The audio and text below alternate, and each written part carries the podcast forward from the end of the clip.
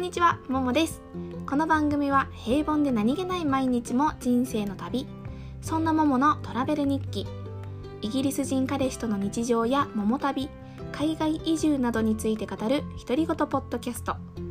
感想やお便りはインスタグラムまたはツイッターで ディーエム、コメントお待ちしております。それでは Let's start!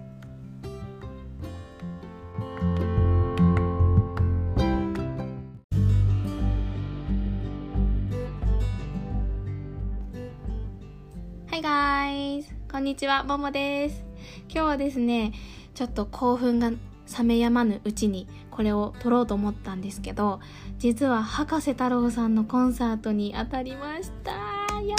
たー。すいません、興奮しているのでちょっと早口ですが、あのー、博士太郎さんのコンサートってずっと行ってみたくって、ただ去年もあやってたの知ってたんですけど、去年はまあ、結構ねいいお値段もしますし、あの仕事がねちょうど忙しい時期だったので休み取れないなっていうことで行くのを断念したというか、抽選自体しなかったんですよね。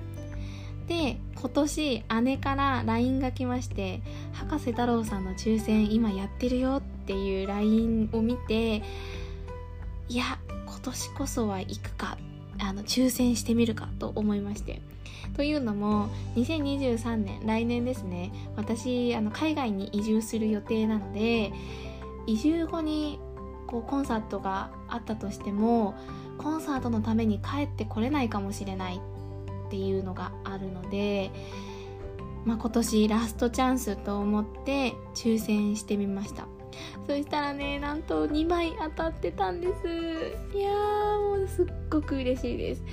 でもあの当選日がはちがつさんじゅういちにちだったんですかね、確かだったんですけど、当選日だっていうことを当日忘れていてメールをチェックしていなかったんですね。で、ふつかの夜に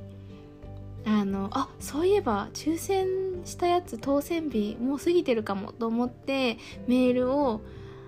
あの確認したら当たっていて、みっか次の日の夜のにじゅうさんじまでに振り込まないと当選したけどなかったことにされるって書いてあって、もう焦ってコンビニ行って振り込んできました。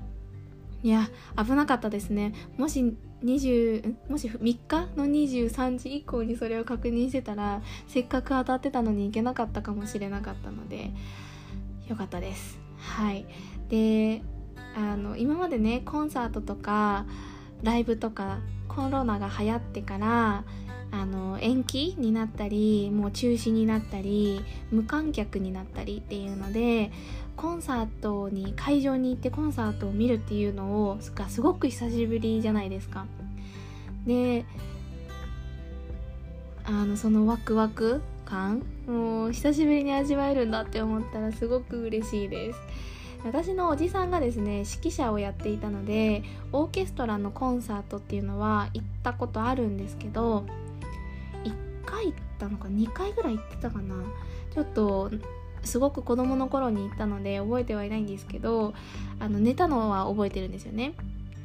あの確実に中途中から寝るっていう感じだったんですけど、あの博士太郎さんのコンサートの一部が YouTube に載っていて、それを見たらね、あ、こりゃ寝る暇ないわって思いました。もうすっごく楽しそうで、